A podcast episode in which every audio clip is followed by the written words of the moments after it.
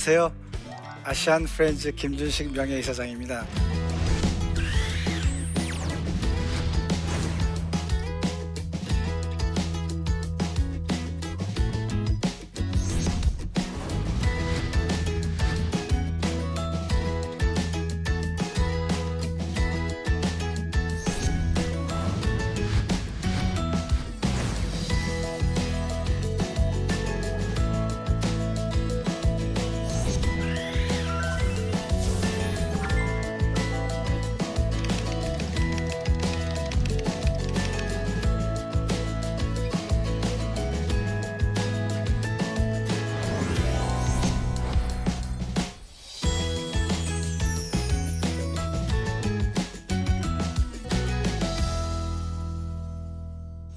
세계화란 말도 쓰고 지구촌이란 말도 쓰는데 저는 개인적으로 지구촌이란 말을 좋아합니다. 어, 왠지 지구촌 좀 다정하잖아, 그죠? 지구촌, 촌, 한 마을, 한 촌락 이런 기분이 들어서 저는 좋아합니다. 그 세계화 하면은 뭔지 모르게 누군가와 경쟁해야 되고 뭐 열심히 살아야 되고 이런 느낌을 받는다면은 지구촌 이러면 아 따뜻한 이웃들과 함께 오선도선 재미있게 살아야지 이런 느낌이 저는 듭니다. 여러분 어떠신지 모르겠어요. 어, 근데 이제 지구촌이란 말 속에는 이 지구촌의 70억 인류가 하나의 공동 운명체다. 이런 뜻이 담겨 있습니다. 최근에 중국 몽골에서 황사가 일어나니까 중국 몽골의 문제가 아니고 우리의 문제가 되잖아요. 그죠? 네, 네. 미국에서 지진이 일어나면 당장 우리 경제가 타격을 받고 뭐 이렇게 해서 우리는 이제 지구촌 전체의 하나의 공동 운명체로 지금 살아가는 시대가 되었습니다. 어, 이 지구촌은 이제 육계 대륙으로 돼 있고 또 아까 75억 정도가 살고 있는데 이 75억들 중에서 굉장히 잘 사는 인구 한 10억 미국, 유럽, 일본, 한국, 싱가폴 뭐 이런 정도 이렇게 한 10억 정도 되는 것 같아요. 근데 맨 아래층에 10억이 또 있어요. 그 10억은 인도, 아프리카, 동남아시아, 라틴 아메리카, 서남아시아 이런 지역에 사는 분들이 한 10억 명 정도 돼요. 그래서 이 잘 사는 10억 명은 너무 많이 먹어서 너무 좋은 옷을 입어서 살 빼느라고 매일 헬스장 가서 운동을 해야 되지만 이 아래층에 가난한 10억의 우리의 이웃들은 먹을 게 없어서 영양실조가 걸리고 비타민 섭취량이 부족해서 아이들이 불구자가 되고 맹인이 되고 노화가 되고 장애인 장애인으로 살아가는 이웃들입니다. 대충 그 화면에 나와 있는 이 화면을 보시면은 붉은색이 짙을수록 가난한 사람들이 많이 사는 지역이에요. 네. 이분들이 얼마나 가난한가를 제가 MDG 리포트라는 그 UN 리포트의 통계들을 인용해서 여러분들에게 설명해 드리고 싶습니다. 한 10억 명 정도는 하루에 1.9달러 미만으로 살아갑니다. 하루에 1.9달러는 빈곤선 그렇게 불러요. 영어로 poverty line 그렇게 부르는데 한국인들이 이제 1인당 연간 국민 소득이 한 3만 불. 이거를 나누면은 대개 하루에 한 50불에서 70, 100불 정도를 우리가 쓰고 삽니다. 근데 하루에 1.9달러 이하로 사는 사람들은 마치 여러분들의 지금 월급을 50분의 1로 줄인다고 생각하면은 여러분들이 생존을 유지할 수 있겠습니까? 네. 그래서 가난한 이웃들이 아니고 굶어 죽어가고 있는 이웃들이다. 이렇게 저는 그 이야기를 합니다. 690만 명 정도의 어린이들이 영양실조로 죽거나 영양이 부족해서 관련된 질병으로 1년 동안 죽어가고 있습니다. 여러분들과 제가 이렇게 한 시간 정도 이렇게 강의를 하고 듣는 이한 시간 동안 이 지구촌에서는 787명의 어린이가 영양실조로 가난해서 굶주리다가 죽어간다는 이야기입니다.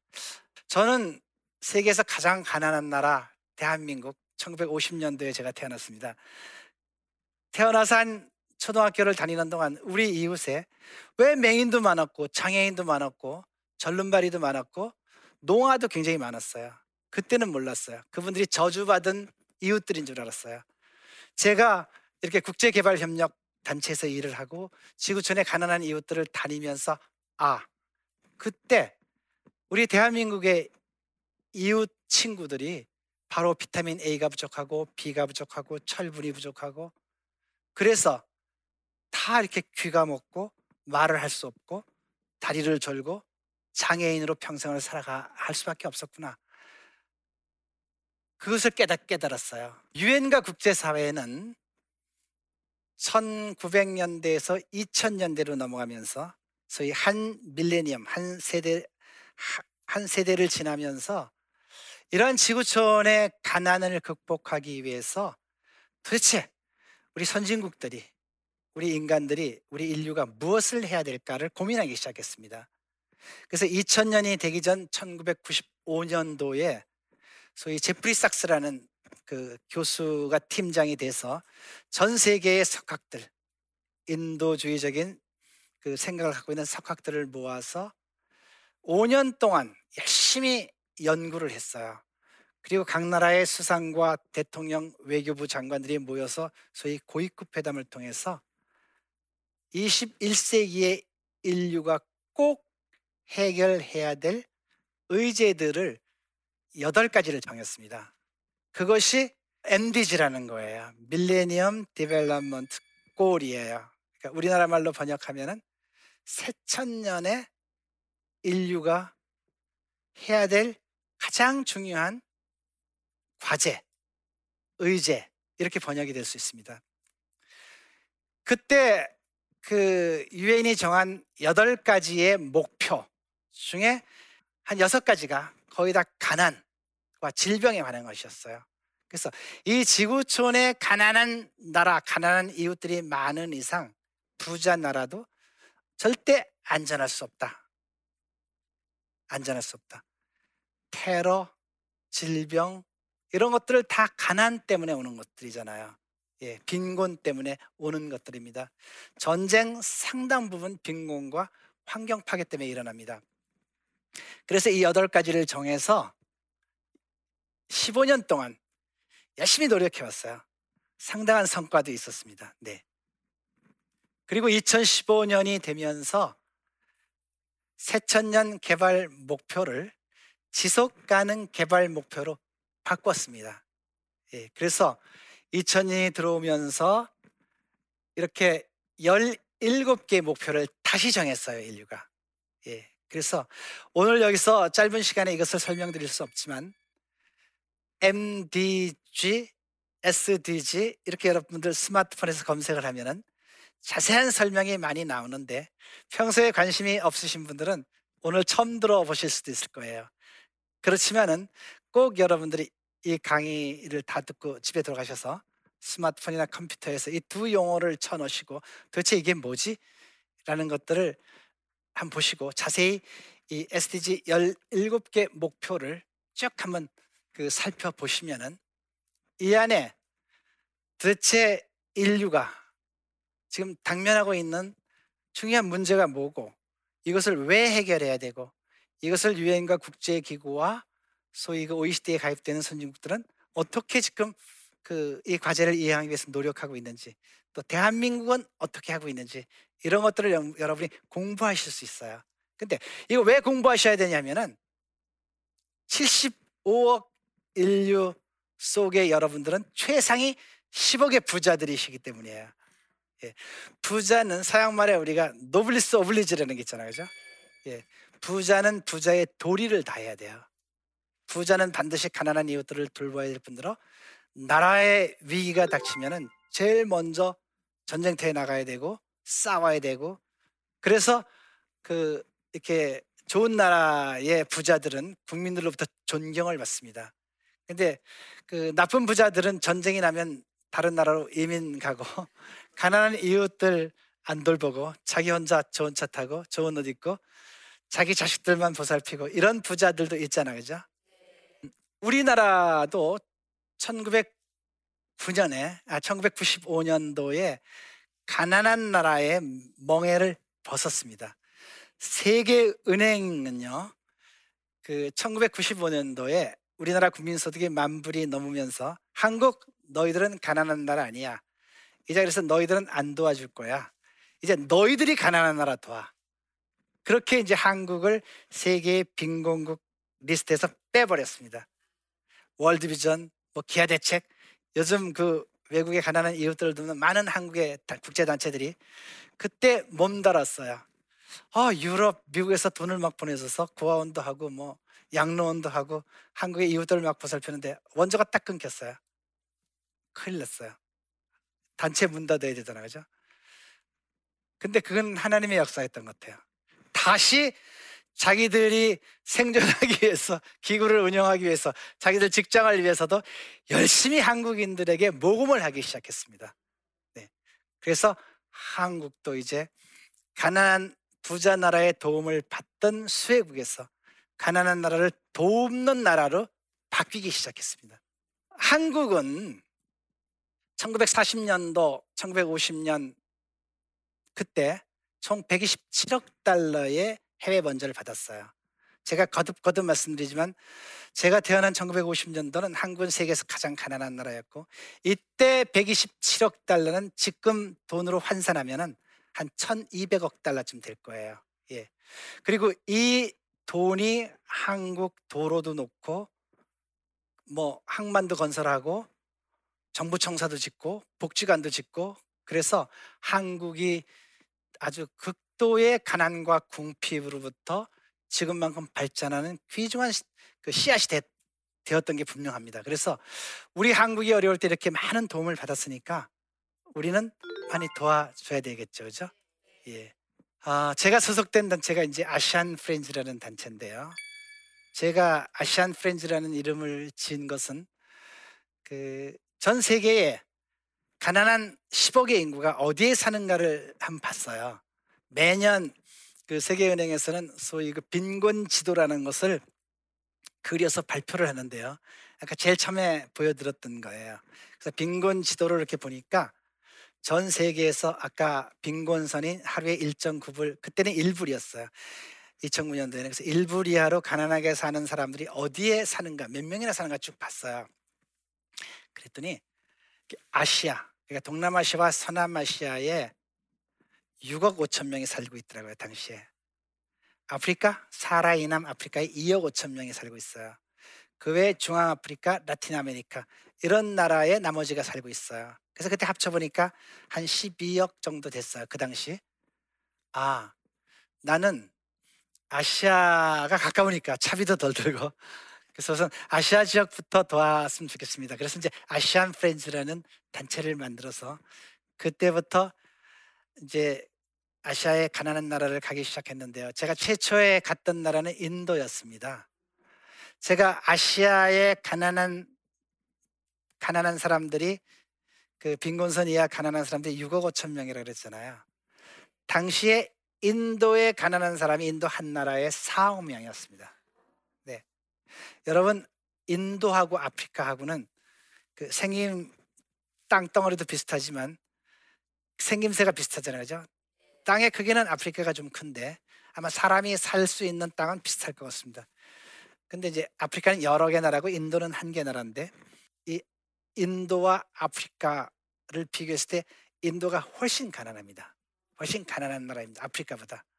그래서 인도의 그 이제 델리에 비행기에 내려서 그 뭐야 동쪽의 그 캘커타까지 긴 거리인데 보통 관광객들이 한 달 동안 갔다 올 수 있는 거리인데 저는 한 12일에 그 돌파를 하면서 중간중간 배낭을 메고 기차에서 내려서 인도의 시골을 가봤어요. 아무것도 없더라고요. 예, 정말 비참했습니다. 늘 그 제가 인도에 이제 그 중부 지역의 꼴랄키토리아라는 어떤 시골에 갔었는데 사람들의 모습이 다 이런 모습이었고 입을 것도 먹을 것도 학교도 유치원도 병원도 아무것도 없었습니다. 네. 거기에 이제 청년이 한 명 있었는데 우리에게 우리 아이들이 제발 좀 알파벳이라도 터득할 수 있도록 도와주십시오. 그래서 얼마를 도와줬으면 좋겠습니까? 한 달에 30만 원만 보내주세요. 10만 원이면 교사를 한 명 채용할 수 있습니다. 10만 원이면 아이들 학용품을 다 사줄 수 있습니다. 나머지 10만 원은 학교 운영비로 쓰겠습니다. 아, 가서 아이들 모습을 보고 그 인도 사람이 살고 있는 이런 비참한 모습을 보면서 그때는 저희 단체가 금방 설립됐기 때문에 돈이 없었어요. 회원도 한 100명밖에 안 됐고.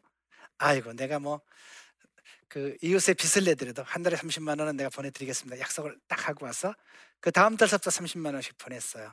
요 수염이 덥석한 이 청년이 요런 자그만 벽돌집에 요거보다 작은 벽돌집이 하나 있었는데 그 벽돌집에 그 동네 아이들을 모아서 이제 교사를 한 명 채용해서 학교를 시작했어요. 그리고 3년이 지나니까 주정부가 이 학교를 이렇게 이것처럼 하얀 벽돌 건물을 새로 지어주면서 정식 공립 초등학교로 인가를 내줬어요. 어, 이 장면 몽골의 가난한 마을 장면인데요.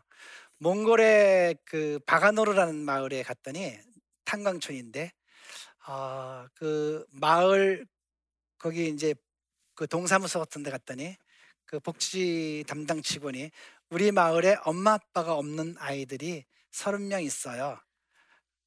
이사장님 이분들을 좀 이 아이들을 좀 돌봐주시겠어요? 그래서 그 아이들을 아이들을 돌보기 위해서 우리가 몽골의 꿈나무 센터라는 걸 만들어서 돕기 시작했습니다. 어, 저희들은 이제 그 이렇게 아이들을 보살피면서 아, 도대체 이 지구촌의 가난한 이웃들에게 우리 한국 사람이 한국 청년들이 한국 대학생들이 관심 갖게 하면 좋잖아요. 예. 가난한 이웃에 가서 그들의 모습을 보고 그들에게 사랑을 나누어 주는 그 청년들 그 청년들이 하나님의 백성이고 자랑스러운 대한민국의 청년들이잖아요. 그리고 요즘 요즘 말로 다시 얘기하면 그런 모습 속에서 봉사활동을 하는 청년들이 자라서 글로벌 리더가 되는 거고 훌륭한 교회에는 세계 시민이 되잖아요. 그래서 아시안 프레인즈에서는 나눔 여행이라는 프로그램을 만들었습니다. 예. 이 나눔 여행을 만들면서 제가 이제 여행 그 계획을 짜면서 네 가지 목표를 세웠어요. 한국인과 한국 청년, 청소년 어린이들에게 빈곤, 환경 문제와 같은 글로벌 이슈를 직접 체험하고 이해시켜야 되겠다. 여러분 유엔 하면은 굉장히 큰 기구였지만 유엔과 반기문 총장이 하신 일이 뭔지 아세요? 가장 중요한 일이 유엔에서 하는 가장 큰 일이고 중요한 일이 지구촌의 빈곤 문제와 지구촌의 환경 문제예요. 예. 그래서 국제 사회 속에서 이것, 이것을 깨닫게 하면은 아이들의 수준이 글로벌 스탠다드로 올라가는 겁니다. 예. 그래서 우리 주로 이제 청년 청소년들을 대상으로 제가 프로그램을 만들었는데 이런 글로벌 이슈에 대해서 직접 체험하고 이해시키는 게 중요하다고 생각했고요. 어, 이것을 온몸으로 직접 가서 보고 체험하는 과정을 그 경험하게 하자. 그리고 가서 직접 봉사활동하게 하자. 그리고 봉사활동하고 돌아와서 자기가 갔던 곳에 가난한 어린이들, 가난한 이웃들을 계속 지속해서 돕는 프로젝트, 프로그램을 만들어서 실천하게 하자. 네. 이런 목표를 갖고 이제 나눔 여행이라는 프로그램을 시작했습니다. 매년 한 200명 정도의 학생들이 참여하고 있고 때로는 이제 성인들도 참여하고 있고 뭐 교회 단위로 또 요청을 해서 나눔 여행을 가는 데도 있고 지금도 저도 가끔 따라갑니다. 그래서 주로 저희들이 나눔 여행을 갔던 곳은 인도, 몽골, 필리핀, 미얀마, 베트남, 캄보디아 이런 나라들이었습니다.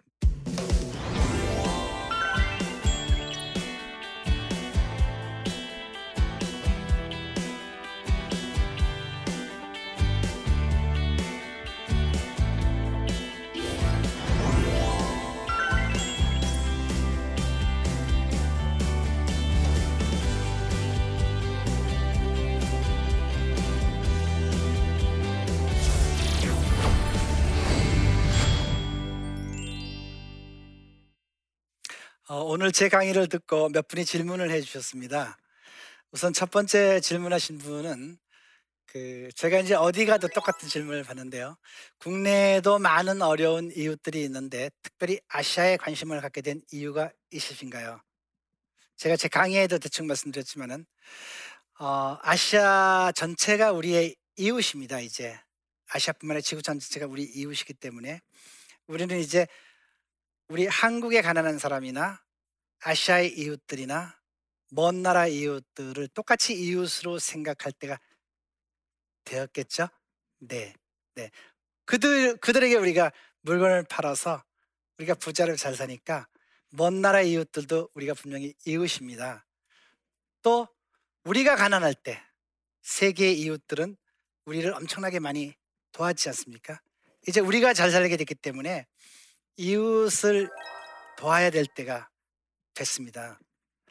또 하나는 우리가 하나님의 백성으로서 선진국의 국민으로서 또 세계 시민으로서의 가난한 이웃 나라를 돕는 것은 또 하나의 도리이기도 한 것 같습니다. 네. 세계에 아무리 잘 사는 나라도 거지가 없는 나라 없습니다. 예, 그래서 선진국들이 자기 나라에 거지가 한 명도 없을 때까지 가난한 이웃 나라를 돕지 않는다면은 가난한 이웃 나라는 영원히 도움을 받을 수가 없을 겁니다. 네, 그리고 가난의 정도가 엄청나게 차이가 납니다. 한국의 가난한 사람들은 동사무소에 가면은 언제든지 쌀떡에 쌀이 퍼올 수 있는 쌀이 있습니다. 또 동장님이나 복지관 직원들에게 내가 지금 배고파요. 굶어 죽을 수밖에 없어요.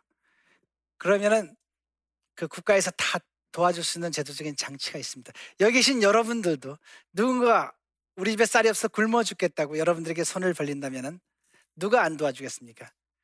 예, 도울 수 있는 이웃들이 있습니다. 근데 이 지구촌의 10억 명은 아무도 도울 이웃들이 없습니다. 네. 오늘도 배고프고 내일도 배고프고 앞으로 석 달 후에도 아무도 나를 도와주리라는 희망조차 없습니다. 그래서 우리는 가난한 이웃 나라를 도와야 된다고 생각합니다. 저는. 아, 두 번째 이제 저에게 주신 질문은요. 저도 주위에 어려운 이웃을 돕고 싶, 싶다는 마음은 있지만 어떻게 시작을 해야 될지 잘 모르겠습니다. 가장 먼저 무엇을 하면 좋을까요? 네. 되게 많은 그 이게 교회는 그 해외 선교하지 않습니까? 예, 우선 여러분들에게 손쉬운 것은 선교사들을 도와드리는 일이 첫 번째 가장 손쉬운 일일 것 같습니다. 또 아, 이제 선교사들이 못 가시는 지역도 많아요. 세계 불교국이나 무슬림이나 이런 데는 그런 데는 그런 나라를 돕는 NGO들을 도우시면 될 것 같아요. 그리고 혹시 해외 여행을 1년에 한두 번씩 다 가시는데 한국의 중산층들은 해외 여행을 갈 때 깃발 따라다니는 깃발 여행 다니지 마시고 가능하면 나눔 여행 우리 단체에 나눔 여행에 오셔도 좋고 또 나눔 여행이 아니더라도 공정 여행, 착한 여행 이런 프로그램을 하는 많은 그 착한 여행사들 또 단체들이 있습니다. 그래서 그런 그런 여행을 한번 해보시는 것도 좋은 방법일 것 같습니다. 어, 오늘 제 말씀을 여러분들이 잘 들어주셔서 감사합니다. 여러분들도 어, 뭔가 이렇게 조금 조금 느끼셨다면은 그 주님의 사랑을 이제 가난한 이웃 나라를 위해서 열심히 펼치시는 그런 하나님의 백성 또 지구촌의 훌륭한 지구촌 시민이 되시기를 부탁드리면서 오늘 제 말씀 마치도록 하겠습니다.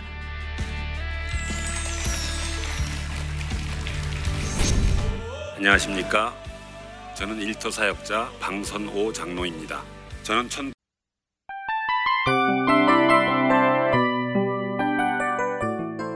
이 프로그램은 청취자 여러분의 소중한 후원으로 제작됩니다.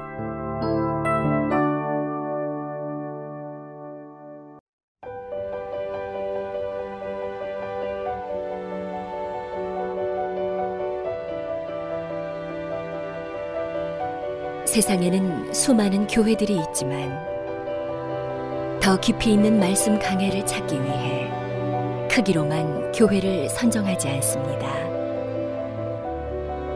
보다 좋은 영적 콘텐츠를 더 많이 나누기 위해 방송비를 받지 않습니다. 1년 365일 복음만 전하고 싶어서 우리는 광고를 하지 않습니다. 온누리의 복음을 땅끝까지 CGN TV와 함께 땅끝 선교사가 되주세요.